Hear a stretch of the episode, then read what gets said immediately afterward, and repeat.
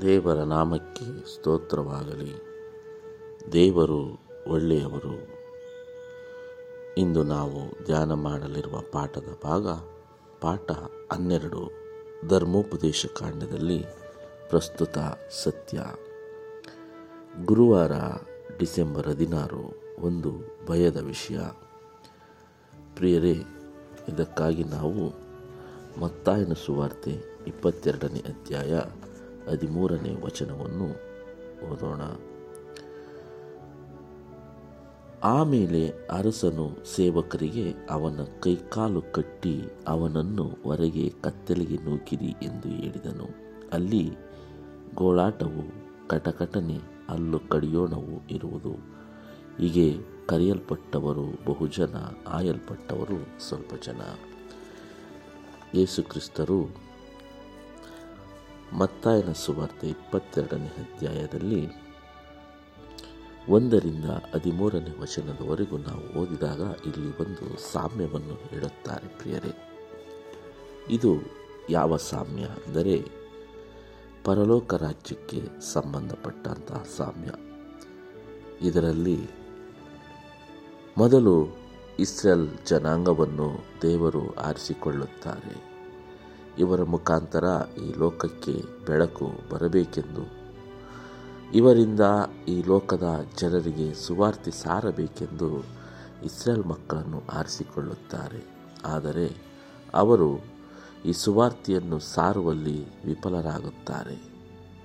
ಅದಾದ ನಂತರ ಯಹೋದ್ಯರನ್ನು ಆಯ್ಕೆ ಮಾಡಿಕೊಳ್ಳುತ್ತಾರೆ. ಯಹೋದ್ಯರು ಸುವಾರ್ತಿಯನ್ನು ಸಾರಲು ಬಂದಂತಹ ದೇವಕುಮಾರನಾದ ಯೇಸುಕ್ರಿಸ್ತನನ್ನೇ ಇಲ್ಲಿ ಶಿಲುಬೆಗೆ ಹಾಕುತ್ತಾರೆ. ಪ್ರಿಯರೇ, ಏನೂ ತಪ್ಪು ಮಾಡದೇ ಇದ್ದಂತಹ ದೇವರನ್ನು, ದೇವಕುಮಾರನನ್ನು ಶಿಲುಬೆಗೆ ಹಾಕುತ್ತಾರೆ. ಒಬ್ಬ ಮನುಷ್ಯ ತಪ್ಪು ಮಾಡಿದರೆ ಒಂದು, ಎರಡು ಅಥವಾ ಮೂರು ಸಾಕ್ಷಿಗಳು ಇರಬೇಕು.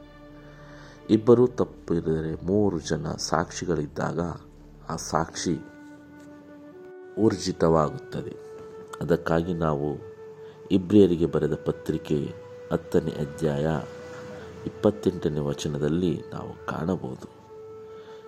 ಪೌಲನು ಈ ರೀತಿ ಹೇಳುವಾಗ, ಪೌಲನು ಹತ್ತನೇ ಅಧ್ಯಾಯ ಇಪ್ಪತ್ತೆಂಟು ಇಪ್ಪತ್ತೊಂಬತ್ತನೇ ವಚನವನ್ನು ಇಲ್ಲಿ ಮಾತನಾಡುತ್ತಾನೆ.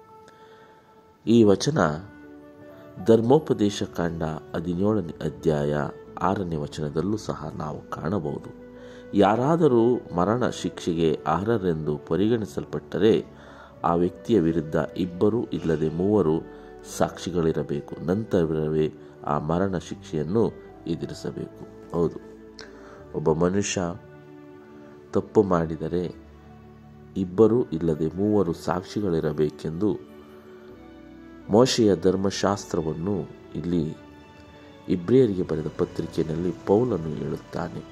ಆದರೆ ಏನನ್ನೂ ತಪ್ಪನ್ನೇ ಮಾಡದಂತಹ ಯೇಸುಕ್ರಿಸ್ತರನ್ನು ಒಂದು ಸಾಕ್ಷಿಯೂ ಸಹ ಅವರ ಮೇಲೆ ಇರುವುದಿಲ್ಲ.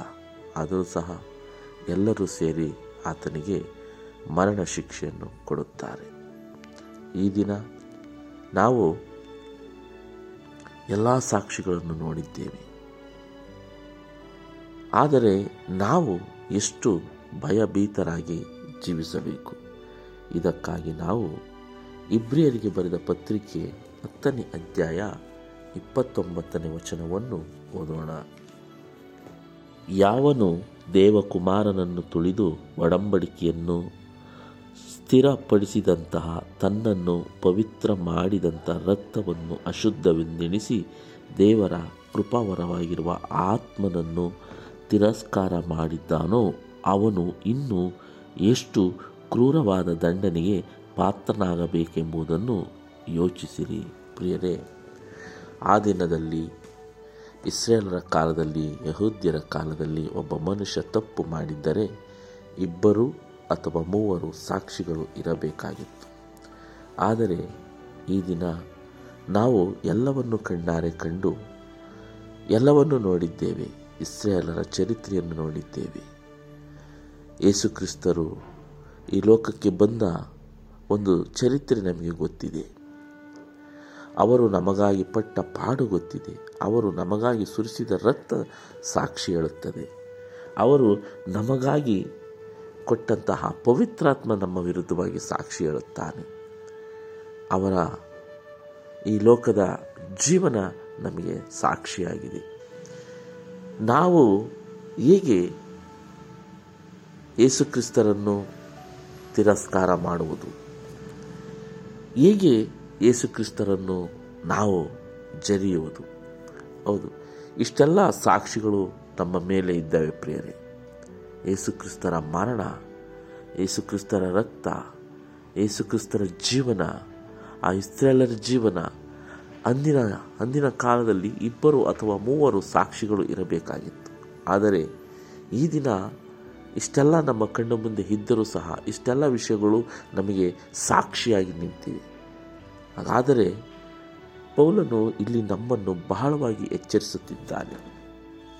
ಏನೆಂದರೆ ಎಲ್ಲವನ್ನು ನಾವು ತಿಳಿದಿದ್ದೇವೆ. ಎಲ್ಲ ಸತ್ಯಗಳು ನಮಗೆ ಗೊತ್ತಿದ್ದಾವೆ.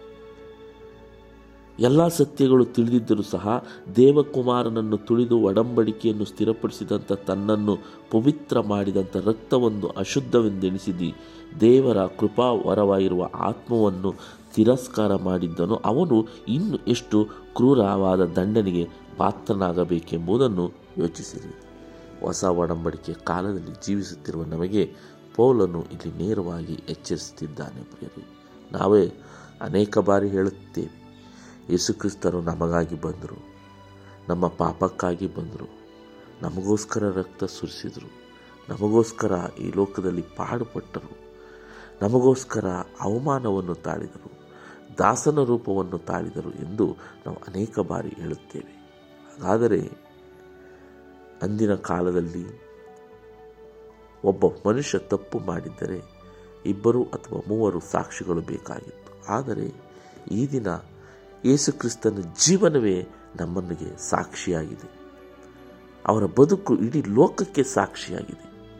ಸತ್ಯವೇದ ಅರಿಯದವರು ಸಹ ಯೇಸುಕ್ರಿಸ್ತರು ಈ ಲೋಕಕ್ಕೆ ಬಂದ ಕಾರಣವೇನೆಂದರೆ ನಮ್ಮ ಪಾಪಗಳಿಗಾಗಿ ಎಂದು ಹೇಳುತ್ತಾರೆ.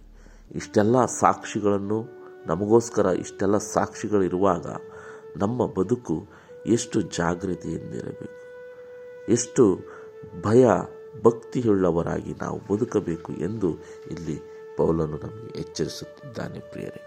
ಇಬ್ರಿಯರಿಗೆ ಬರೆದ ಪತ್ರಿಕೆ ಹತ್ತು, ಇಪ್ಪತ್ತೊಂಬತ್ತರಲ್ಲಿ ಪೌಲನು ಇಸ್ರೇಲರಿಗಿಂತ, ಯಹೂದ್ಯರಿಗಿಂತ ಹೆಚ್ಚು ಬೆಳಕು ಮತ್ತು ಹೆಚ್ಚು ಸತ್ಯವನ್ನು ನಾವೇ ತಿಳಿದುಕೊಂಡಿದ್ದೀವಿ. ನಾವೇ ಹೊಂದಿದ್ದೀರಿ. ಮತ್ತು ನಮ್ಮ ಪಾಪಗಳಿಗಾಗಿ ದೇವರ ಮಗನ ತ್ಯಾಗದ ಬಗ್ಗೆ ನಮಗೆ ಇನ್ನೂ ಹೆಚ್ಚಾಗಿ ತಿಳಿದಿದೆ. ಹೀಗಾಗಿ ನಾವು ಬಿದ್ದು ಹೋದರೆ ನಮ್ಮ ಖಂಡನೆ ಅವರಿಗಿಂತ ಹೆಚ್ಚಾಗಿರುತ್ತದೆ. ನಮಗೆ ಸಿಗುವ ದಂಡನೆ ಅವರಿಗಿಂತ ಹೆಚ್ಚಾಗಿರುತ್ತದೆ. ಹಾಗಾಗಿ ಇಲ್ಲಿ ಪೌಲನು ನಮಗೆ ಸ್ಪಷ್ಟವಾಗಿ ತಿಳಿಸುತ್ತಿದ್ದಾನೆ ಪ್ರಿಯರೇ, ಇಬ್ಬ ಯಹೂದ್ಯರಿಗಾಗಲಿ, ಇಸ್ರೇಲರಿಗಾಗಲಿ ಸಿಕ್ಕಿದಂಥ ಒಂದು ಅವಕಾಶಕ್ಕಿಂತ ಹೆಚ್ಚಿನ ಅವಕಾಶ ನಮಗೆ ಸಿಕ್ಕಿದೆ. ಹೆಚ್ಚಿನ ಬೆಳಕು ನಮಗೆ ದೊರೆತಿದೆ.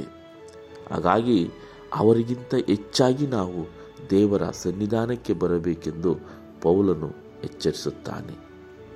ಧರ್ಮೋಪದೇಶ ಕಾಂಡ ಮೂವತ್ತೆರಡನೇ ಅಧ್ಯಾಯ ಮೂವತ್ತೈದನೇ ವಚನವನ್ನು ನಾವು ಓದಿದಾಗ ಪ್ರತಿಕಾರ ಮಾಡಿ ಮುಯಿಗೆ ಮುಯಿ ತೀರಿಸುವುದು ನನ್ನ ಕೆಲಸ. ಅವರು ಜಾರಿ ಬೀಳುವ ಸಮಯ ಬರುವುದು. ಅವರಿಗೆ ಆಪತ್ಕಾಲವು ಸಮೀಪಿಸಿತು. ಅವರಿಗೋಸ್ಕರ ಸಿದ್ಧವಾಗಿರ, ಸಿದ್ಧವಾಗಿರುವ ದುರ್ಗತಿ ಬೇಗ ಬರುವುದು. ಆಗ ಯಹೋವನು ತನ್ನ ಜನರಿಗೋಸ್ಕರ ನ್ಯಾಯ ತೀರಿಸುವನು. ಹೌದು. ಪೌಲನು ಮತ್ತೆ ಈ ಧರ್ಮೋಪದೇಶ ಕಾಂಡ ಮೂವತ್ತೆರಡು ಮೂವತ್ತೈದನೇ ಅಧ್ಯಾಯದಲ್ಲಿರುವ ಈ ವಾಕ್ಯವನ್ನು ಎಚ್ಚರಿಸುವನಾಗಿದ್ದಾನೆ ಪ್ರಿಯರೇ. ಇಷ್ಟೆಲ್ಲ ಸತ್ಯವನ್ನು ತಿಳಿದುಕೊಂಡಿರುವ ನಾವು ಇಡುವ ಒಂದೊಂದು ಹೆಜ್ಜೆಯು ಬಹಳ ಪ್ರಮುಖವಾಗಿ ಕಾರ್ಯನಿರ್ವಹಿಸುತ್ತದೆ. ಹೆಚ್ಚು ಸತ್ಯ ನಮಗೆ ಗೊತ್ತಿರುವುದು. ಇಸ್ರೇಲರಿಗಿಂತ ಯಹೂದ್ಯರಿಗಿಂತ ಹೆಚ್ಚಿನ ಬೆಳಕು ನಮಗೆ ಸಿಕ್ಕಿದೆ.